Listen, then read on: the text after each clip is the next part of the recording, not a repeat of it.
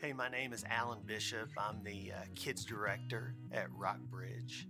I grew up uh, going to church. I grew up knowing who Jesus was. I feel really fortunate uh, to have understood the difference at a young age between life with Jesus and life without Jesus. Uh, but it really wasn't until I was a little bit older that I understood life with Jesus was so much greater than just looking forward to eternity, that I could experience the kingdom of God now. And when I realized that, there was almost instantaneous freedom from uh, what the world wanted me to be, who the world said I was. The most important thing was who God said I was, and that I could have a relationship with Jesus that was fulfilling and fruitful and meaningful now. And one of the cool things about uh, living for Jesus and uh, striving to be like Jesus is that we don't ever have to do it on our own. You know, God gave us the church. He gave us a group of people who understand what it's like uh, to deal with hard times and hard problems, who can uh, join together with us to support us and lift us up, who can share good times and bad times, who can uh, all strive to be like Jesus together.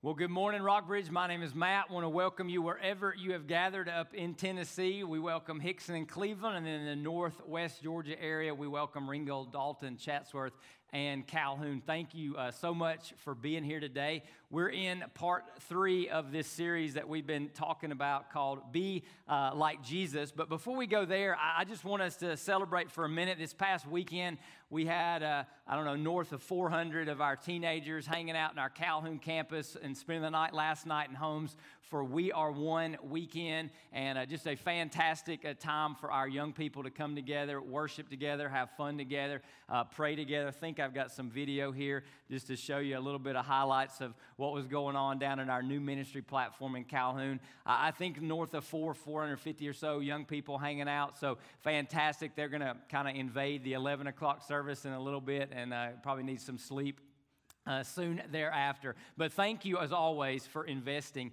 uh, in the next generation and allowing us to do these uh, in events, these moments that uh, really become mile markers in uh, young people's faith journeys. Well, we're on a journey together, and we're on a journey called Be Like Jesus. And let me just kind of highlight what we've talked about. We've said, hey, growing up, all of us wanted to be like somebody. We want to be like an athlete. We want to be like a movie star. We want to be like an uncle or a grandmother. We wanted to be like, you know, maybe our mentor and our job or, or something to that effect. And, and we said, you know, that's pointing us somewhere. That's pointing us that ultimately God's purpose for us, God's priority on our lives and earth is to shape our lives so that we're like Jesus, that we're reflectors of who he is. So we do our job as if Jesus, how would Jesus do our job? We spend money the way Jesus would. We invest our time, raise our families, conduct marriage, handle singleness, all of those things the same way that Jesus would. And so that's kind of the progressive journey that we've been on for the last couple of weeks. Now, today we're going to talk about this word, and, and all of us understand this word, important.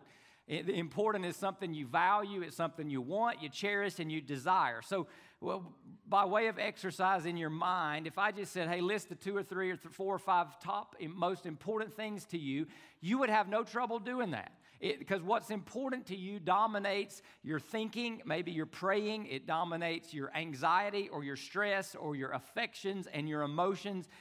It is not very difficult. It's just something that is true of all of us. Human beings have this ability to choose and rank what is important in a way that, you know, other animals or the animal kingdom don't have, that we just walk around and do and live and think and pray and focus on and aim for what is most important to us. Now, he, he, here's the here's the key thing that maybe we've not thought about, and this is why this becomes so important in our Be Like Jesus journey. We always do whatever we deem to be most important, and here's the key phrase, in the moment. In the moment, like in, in the moment when the car cuts you off in traffic, you're going to do what you think is most important. In the moment when you get the phone call and someone or the text that says, hey, I've got some bad news, there's, there's something that's going to come out of you in the moment that you deem to be reflective of what is most important to you. So even though we may have a list of four or five or six things, and man, God and family and job and my kids and, and my, my, my fiance or, my, or whatever, or my, my, my, the, the ministry I do out in the community, these are the most important things to me. In the moment, they might not actually look that important. And so in the moment, we might not actually look like Jesus. And that's why understanding this dynamic right here is so important in our Be Like Jesus journey. So here's what it would look like, right? If my head has clear priorities of what's important, my heart ranks them, my heart or my affections and things, then I'm always going to act and show what's going to come out of me in my choosing, in my living, in my deciding, in my attitude. Then all of that stuff is going to be aligned to what's important. So uh, just everything lines up. But what happens is in the moment, Uh, something else may creep up, something else may go down, our priorities may get out of whack, and we don't always do what we say is important, but we always do what's important in the moment. And that's the dynamic we've got to unpack, and that's the dynamic we've got to explore in order to make sure we have some momentum to be like Jesus. Because speaking of important, have, would you not say this is true? We find it's hard to keep what is actually important important. Uh, now think about it. We, we might say, hey, here's my top three, four, five things that are important. But, you know, a lot of times we've sacrificed, you know, family for work. A lot of times we've sacrificed, you know, time with God for bed or sleep or a, another round or whatever, right? So we can say and talk and write down what's most important, and we're always going to do what's most important in the moment. But human beings, we find it's really hard to keep what is actually important as important. And, and so in our journey to be like Jesus, if we say, hey, there is nothing more important than becoming and be on this journey to be like Jesus, we're going to find it hard to keep being like Jesus important in our jobs. We're going to find it's hard to be like Jesus when we're around difficult people. We're going to really find it's hard to be like Jesus when we've got a choice between comfort and sacrifice. We're going to find it's really hard to be like Jesus because it's really when, when we're angry. And so how do we keep what's important as important? And I, let me give you a simple, mundane example, okay? So you get up in the morning and you're going to work and you discover there's one cookie left, right? And, man, you love your family. And your family is awesome, right? And you have no greater priority besides maybe Jesus or God or whatever than your family, okay? But you really want this cookie. You really want it. And so you kind of like tuck it away, and you're like, you might, you know, depending on your family, you may hide it, okay? Because when you get home from work, you want cookie, right? I mean, that's going to be your reward for a long day. And remember, remember, remember, your heart kind of rises and falls on importance. So all day in the back of your mind, you're a cookie monster, right? You were thinking cookie, cookie, cookie, cookie, and you cannot wait until you get home and get that cookie, right? And then what happens? You get home and you go and you open it up and cookie gone. And in that moment, what's important to you is not having a sweet, nice, gentle, man, everybody loves everybody house. In that moment, who took my cookie, right? And you yell it out. And let me just tell you something. When you yell it out that way, ain't nobody in your house going to answer your question. I mean, your son is going to, got to go mow the yard. You mowed it yesterday. I think I missed a spot. And he out the door. Everybody's busy like, like they're scurrying like cockroaches when you turn a light on. Because you have raged, because in the moment, cookie was more important than family. Now, I know we're all guilty, right?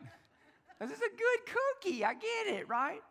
But if we are going to sustain being like Jesus, then in the moment, what's got to be most important is being like Jesus.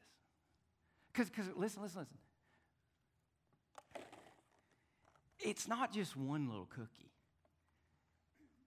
but it's a cookie here and a cookie there. And you add up all the cookie moments, and you're like, man, I'm not looking like Christ to my kids. I'm not looking like Christ to my spouse. I'm not looking like Christ in my job, because there's just a thousand little cookie moments. Because in, but in the moment, that's what's most important. But if I'm here at church and, I'm, and the pastor asked me to write down a list, I'm like, well, God and family and being nice and golden rule. But in the moment, it's cookie, cookie, cookie, cookie, cookie. So thankfully, we got a good teacher, better than me, and his name is Jesus. If you turn with me to Luke's gospel, Luke chapter six, we're going to navigate with him as he continues his Galilean ministry. We started in Luke chapter four, and we'll just keep moving forward as he teaches us this journey of being like himself. So after coming down with them, them is the twelve. He's just chosen his twelve apostles. He stood on a level place with a large crowd of his disciples and a great number of people. So we have three groups of people, the apostles, and we, we have their apostolic teaching and apostolic authority with us today. So we have the apostles' collection with us today. That's the Word of God. The disciples, students of Jesus, people who are learning to live their life as if Jesus would live it, and then just kind of a crowd of people. They came to hear him and to be healed of their diseases. Now, there's a shift that happens in Luke chapter six. Up until this point, we've been focused on miracles. In Luke chapter six, there's no miracles. We focus on hearing. Jesus is going to preach to us and teach us how to be like him. And, and this to hear is kind of called an infinitive of purpose. So it indicates that the, the crowd's number one reason of gathering this day was not to get healed, but to hear Jesus. And those tormented by unclean spirits, they were made well. So then the whole crowd was trying to touch him, and because power was coming out of him and healing them all. Then looking up at his disciples, people who were wanting to learn how to be like Jesus, wanting to learn how to follow him, he said, and then he speaks and he gives a long sermon.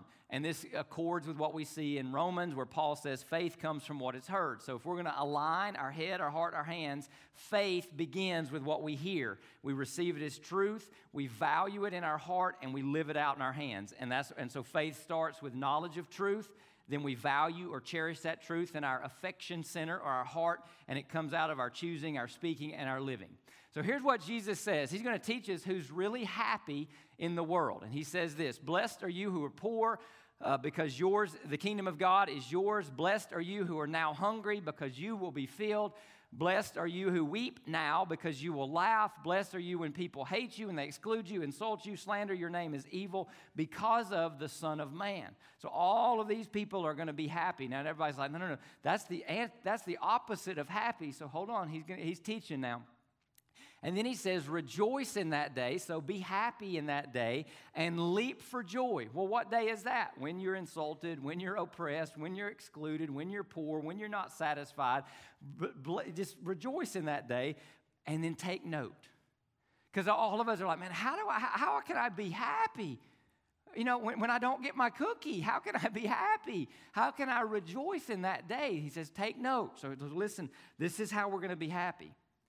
Because your reward is great in heaven. And he points us past this life. He points us to the, to the eternal life, the eternal kingdom that he's inaugurating. For this is the way their ancestors used to treat the prophets.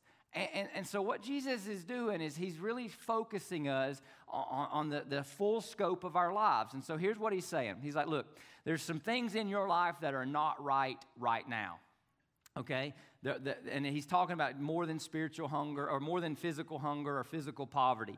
There's some things in your life that are not right right now, but they're really not yet right because you have a king who's establishing a kingdom who's going to reverse everything and make everything good and everything happy. And so he says, look, the best is yet to come for my students. The best is yet to come for my disciples. The best is yet for, to come for people who have faith in me. And so what he's doing here is he's pointing us to a different way to organize our life, a different way to live, and a different way to understand the kingdom of God and life. And basically it looks like this.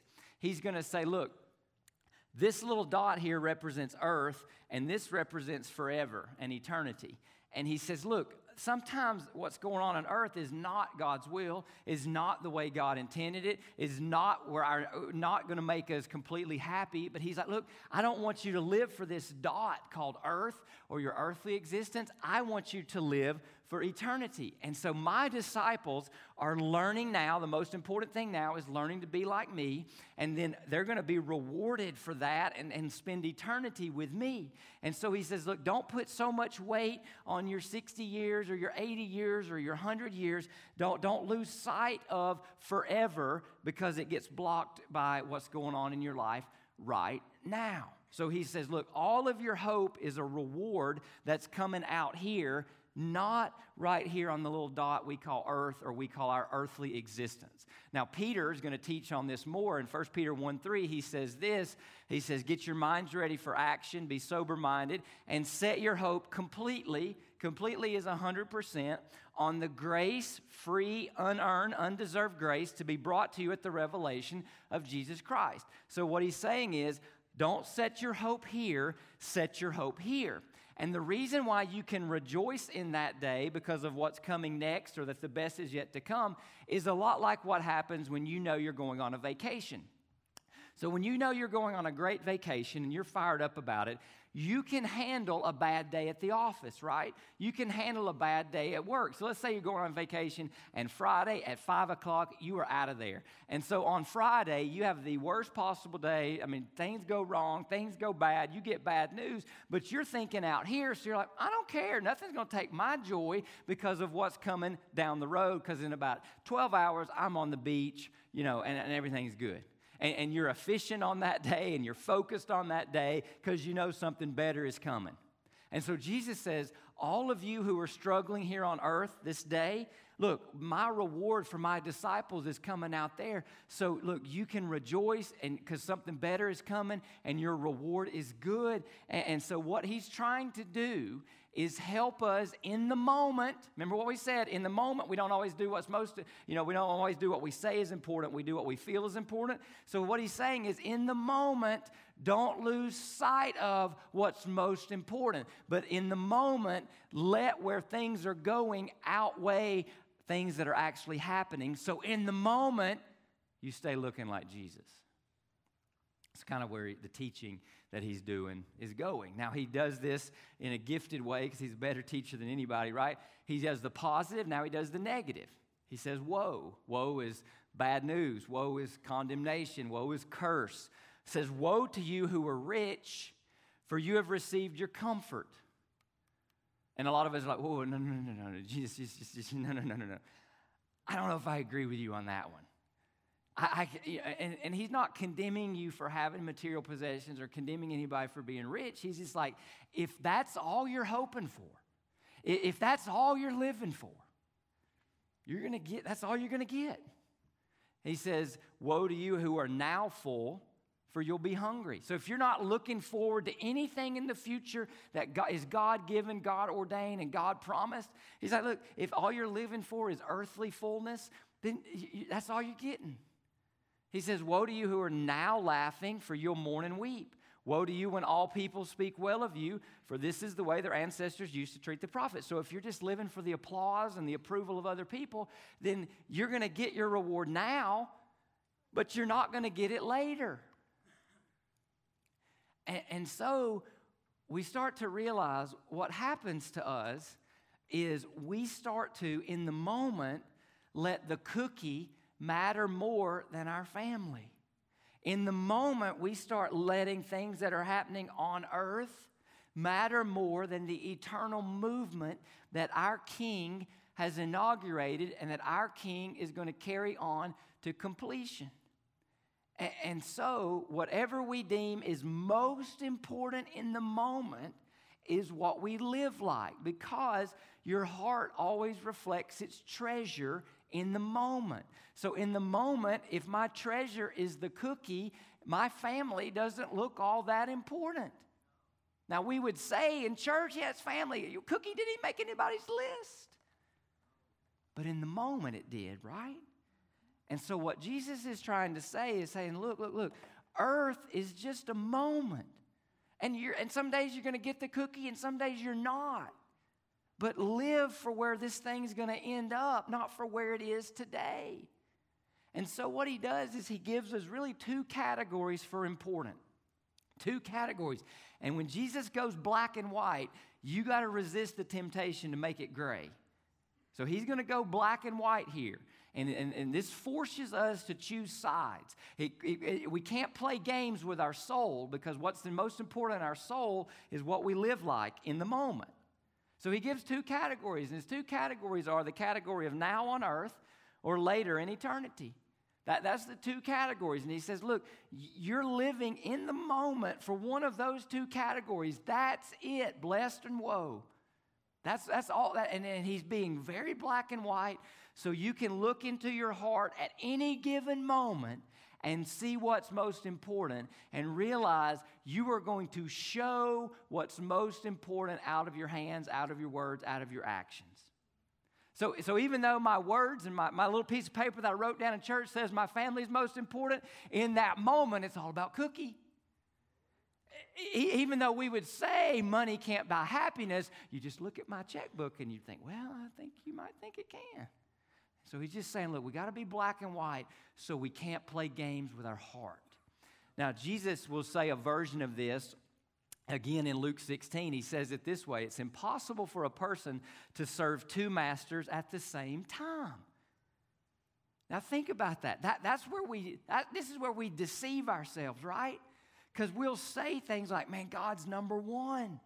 But in the moment, he looks like a distant fifth, right? We'll say my family is number one. But in the moment, it looks like cookies number one. And, and, and so we play these games with ourselves. And, and when we get done at, at the end of the day, nobody's saying, nobody's praying prayers of confession or prayers of repentance and saying, hey, God, I, I missed so many moments today. Because in our minds, we're thinking, no, no, no, you're number one, God, or family's number one, God, or job's number two, and family's number one, God. But then if you look back over your day, you're like, man, I spoke to that person like they were a piece of trash because they interrupted me. Man, I spoke to my waitress after church because she wasn't as timely as I thought she should have been, and I was hungry in the moment. And we just go on and on and on, and is it any wonder the church doesn't look anything like Jesus? Because we're living for the same thing the world's living for, which is the moment of earth. Now, the powerful thing that Jesus is trying to show us is this. At this point, his kingdom is not a function of location. It's a function of the condition of our heart. And in our heart, if we put him and eternity and what he's doing and his purpose and his priority, if that sits on the throne, the kingdom of heaven is wherever we go. This is why you and I, as Christ followers, have the capacity to be missionaries, have the capacity to show the world what Jesus likes is like wherever we go, if we win the battle for what's most important in the moment. Jesus says it this way, going back to Luke's gospel: the kingdom is not discovered in one place or another, for God's kingdom realm is already expanding within some of you. And that is my ultimate prayer for this series, is that over time we start looking more and more like people who live under the kingdom of Jesus Christ than under the kingdom of the earth or the kingdom of money or the kingdom of drugs or the kingdom of power or the kingdom of greed or whatever. Paul says it this way. He says, for the kingdom of God is not a matter of what we eat or drink, but of living a life of goodness and peace and joy in the Holy Spirit. Now notice, living a life, head, heart, hands, align. This is what this is our theme verse. Anyone who says he's a Christian should live as Christ did. How did Christ live that way? Because in the moment, in the moment, he always lived what was ultimately most important. There was never a discrepancy. Let me remind you of a story or, or tell you a story. Jesus is going to the cross, and it's a night before he's arrested, or night he is arrested and betrayed by his friends. He's in the Garden of Gethsemane. It's a moment, right? In that moment, he's sweating. He's so stressed out, he goes into a medical condition where out of his sweat glands, blood comes. Actual medical condition. That's how stressed he is. And he's saying to his dad, he's like, Dad, I don't want to do it. I don't want to do it. I don't want to do it. I don't want to do it. Says it three times. But each time he says, but not what I will, but what you will. And he did what was most important. Not in the moment, but eternally. He paid the price, paid my sin, paid your sin, died in my place, died in your place, so that you and I could have an eternity of goodness and joy and pleasures forevermore. That's the guy we're following. That's the guy we're trying to be like. So we got to win the battle of what's most important in the moment. Now, God has set our heart up to help us with this. Our heart's going to respond to, to, to the right things. I mean, He's designed your heart and my heart to respond to promises from a reliable authority. This is how your heart and my heart's wired to respond. It doesn't matter if you're an atheist, a Christian, a non-Christian. I, I used to go to church. I don't go to church anymore. Uh, I'm walking with Jesus. I'm not walking with Jesus. Our hearts always respond. We respond to promises. A warning is a promise. Don't touch the stove. You'll get burned. A, a, a, a good promise is, is the same thing. Hey, if you do that, I'll give you thirty dollars. I mean, all, the, the heart responds to that. These warnings and these blessings, these promises, are ways for the heart to discern what is most important. Now, they have to come from a reliable authority. This is what parents do, and parents pass that off, hope ultimately to a good, a better father, a perfect father in heaven. This is why the Word of God is a book full of promises, and we say it's a reliable authority. But your heart's going to respond to a promise, for better or for worse, no matter what. I mean, so so so take so take money. Money it, it can be an authority. Money has promises. Okay, right? Credit card companies have promises. Sex has promises. Power has promises. Greed has promises. Porn has promises. Getting angry has a promise. Saying four-letter words has a promise. Everything we do has a promise. And instantaneously, your heart is just... So we go back to our cookie story, right? I mean, your heart was captured by a promise of a cookie at the end of the day, right? And in the moment, you felt like your anger would deliver more than your patience and or forgiveness and or understanding, right? That's our story, isn't it? So listen to how Peter describes this concept. Here's what he says. He goes, by His divine power, God has given us everything we need for living a godly life. Now, again, this is where you're tempted, and I'm tempted not to believe the Bible because we're like, no, no, no, God, you, everything, well, do you know who I work with? Do you, do you, know, do you know my bank account? God, God, do you know my past? Do you know my history? No, no, I, I mean, let's just take the Word of God as the Word of God. Remember, it's a reliable authority, so God has given us everything we need for living a godly life. We have received all this by coming to know Him, the one who called us to Himself by means of His marvelous glory and excellence. So what is it saying? What is he saying? This is, you have found the reliable authority the moment you discovered the glory and excellence of Jesus. And because of His glory and excellence, He has given us, what has He given us? Great and precious promises that our hearts are wired to respond to. These are promises that enable you to share in His divine nature. And they enable you to be like Jesus and escape the world's corruption. Because remember, the world's temporary, caused by human desires. That's it. So our, our, our goal here is just sort of to live in the moment for the movement. We live in this moment called earth, or called our twenties, or called our singlehood, or called our midlife, or our, our marriage, or our, our, our job now. We live in this moment for this ultimate movement. And, and so what we're trying to do is ask ourselves is this: if I know where Jesus is taking me and where Jesus is taking this whole thing called history, how now should I live in this moment? How should I live when my cookie gets gone, right? How should I live in this moment? And that's the question he's posing to us, because it, it eliminates duplicity in the heart, brings clarity into focus, and we suddenly like, oh, if I really believe the best is yet to come, way, way, way out here, and it's coming from Christ, not from sex, not from career, not from this, not from that. It's coming from Christ. How do I live in those moments? Now, the rest of Jesus' sermon is basically a way to look at your heart and do a heart check and, and know how you're living in the moment. Now, the first heart check is, is in the realm of relationships. And, and Jesus goes nuclear. He doesn't soft pedal. I mean, he's a toe-stepping preacher, right? I mean, he does not batter, you know, he doesn't dilly-dally. He goes right to this. Here's, here's the heart check. He says, but I say to you who listen, love your enemies. And I'm like, oh, Jesus, why do you have to start with enemies? Why couldn't you start with people I like? They're hard enough to like. Why couldn't you might start with enemies? Because he's going to the heart. Listen to what he says. Do what is good to those who hate you. Bless those who curse you. Pray for those who mistreat you. If anyone hits you on the other cheek, offer the other also. If anyone takes your coat, don't hold back your shirt either. Give to everyone who asks, and from someone who takes your things, don't ask for them back. And he gives the golden rule. He says, just as you want others to do for you, do the same for them. If you love those who love you, what credit is that to you?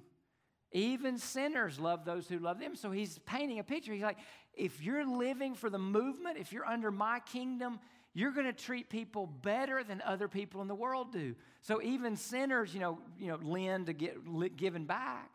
He goes, if you do good to those who are good to you, what credit is that to you? Even sinners do that. If you lend to those from whom you expect to receive, what credit is that? Even sinners lend to sinners to be repaid in full. But love your enemies. Do what is good and lend, expecting nothing in return. Now, what, what's going to motivate us? That because in our hearts we've decided what's most important, then your reward, where God's taking things, the movement will be great. You will be children of the Most High. You'll reflect God, for He is gracious. God is gracious. Remember, trying to be like Jesus, be like God. For God is gracious to the ungrateful and to the evil. Remember, Jesus died for enemies. And we were his, if you're not a Christian, you're God's enemy. Until you say, Jesus, thank you for dying in my place. I want to be in your family. And, and, and so if we're going to be like Jesus, we have to love our enemies the way Jesus did. So he says, be merciful just as your Father also is merciful. Now, do you know why? Do you know why we find it hard to love people, love our enemies? Is because it's really just one reason. You and I believe that if when we're living for the dot, we're living for the earth, right? Here's what we believe. People will either make me happier or people can take my happiness away. And so either I see you as a means to my happiness or I see you as a threat to my happiness. So Jesus says, let's take the people who are a threat in our old thinking. The, the, the enemy. Let's take your enemy that before you met Christ, when all you were living for was the earth, when all you were living for was your fifty years or your one hundred years, then let's take that category of people. They were a threat to your happiness if all we got is this little dot called, and our existence on it, this little dot called earth and our existence on it. He said, now look, once you realize it's eternity at stake, once you realize the best is yet to come past your existence on earth, what can your enemies take from you? Nothing of value, nothing of eternal significance. And so that's the power. He says, so look, if you put in your heart what's most important, then in the moment when your enemy shows up, you can do good to them. Because they can't take away the movement of your life into the best that is yet to come. The next check is your teacher, or what's training you. He tells them a parable. We're in verse thirty-nine, chapter six. Can the blind guide the blind? Won't they both fall into a pit? A disciple is not above his teacher, but everyone who is fully trained will be like his teacher. So when we sign up to be a Christ follower, a Christian, we're not signing up to just get baptized, check a box, and then move on. What we're signing up for is to be trained by our teacher. Now, you know, we have to understand, if we're being trained by someone from the world, we're going to fall into a pit. If we're it, it, the world training the world, uh, is the blind guiding the blind. But he's inviting us to be trained by him. So in any given moment, you have the capacity to look at your heart, and when your heart is spewing anger, you have to say, who taught me that? You have to look at your heart, and when your heart is impatient or when your heart is greedy or when your heart is prideful, you, you say, man, who taught me that? And it's not Jesus.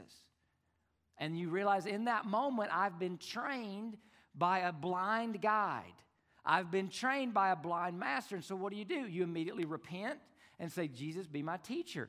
Te- Jesus, I, I don't know who taught me to respond like that to the cookie, but I need you to retrain me. And, and, and you know what Jesus is going to say every single time? Yes.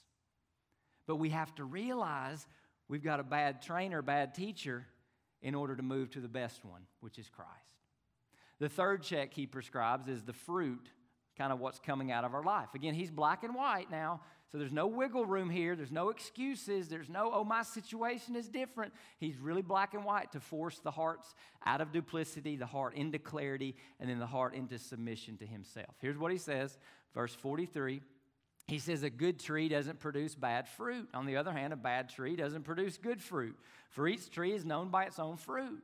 So a good person produces good out of the good stored up in his heart. An evil person produces evil out of the evil stored up in his heart. For the mouth speaks from the overflow of the heart. Remember that in, in the drawing, head, heart, hands? So in our heart, what are we doing? We're deciding what's important. In the moment, our heart always is going to do what's most important. Even if we say something else, our heart can't lie. It's always going to produce an overflow from what we're deeming is most important. So when we look at the fruit of our lives, what we're hoping to see by God's grace and by God's help is more of Jesus coming out. In the cookie moments. What we're hoping to see is more of Christ coming out in our marriages, in our small group, in our kids, and all those other areas of our lives. And so Jesus just gives us a black and white test to say, hey, what's your heart saying? What's the fruit coming out of your heart? And then the final one is our hearing. And this is kind of the big promise one, because remember we started with a sermon, and Jesus started with people who wanted to hear him, and he ends with, hey, how's your hearing? He says, why do you call me Lord, Lord, and don't do the things I say? Why do you do that? He, and, and the answer is rhetorical, or he knows the answer is because in the moment you think something is more important than what Jesus said. But he goes, I'm going to show you what someone is like who comes to me and hears my words and acts upon them, banks upon them, trusts in them. He's like a person, a man building a house who dug, a, who, who dug deep, laid the foundation on the rock.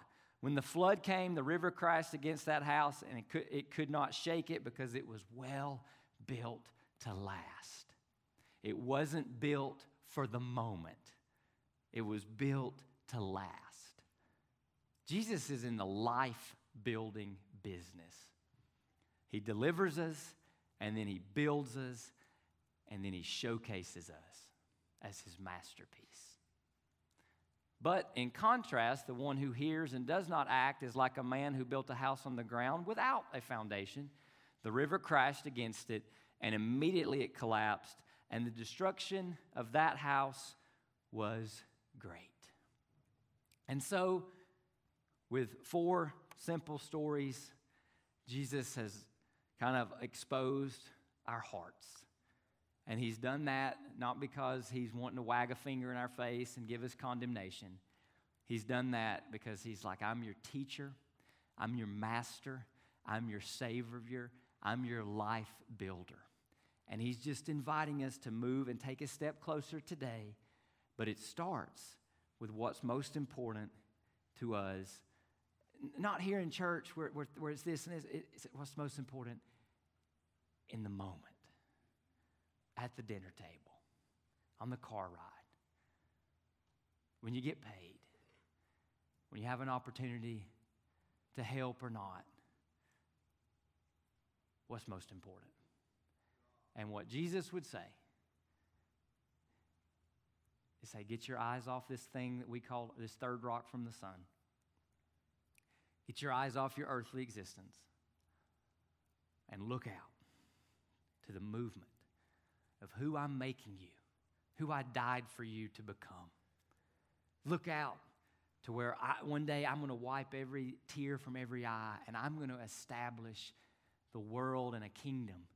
And I, and I need rulers and priests, and they're going to be made up of my sons and daughters who have been faithful to build their lives on my words for the movement that I've invited us all to participate in. So are we participating? Are we following?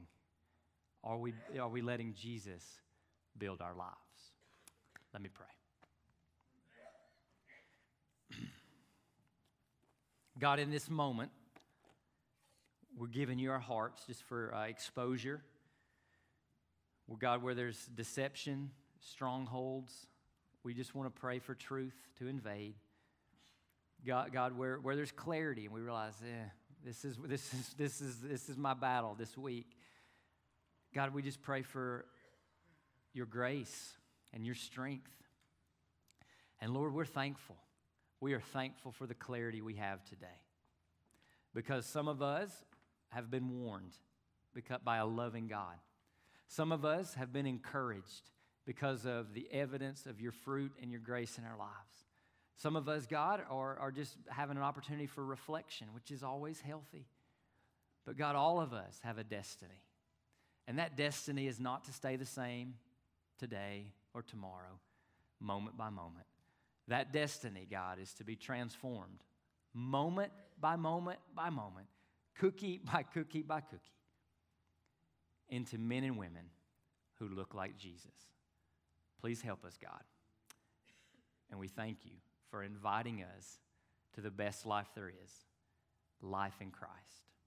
It's in His name we pray. The name of the Father, the Son, and the Holy Spirit. Amen.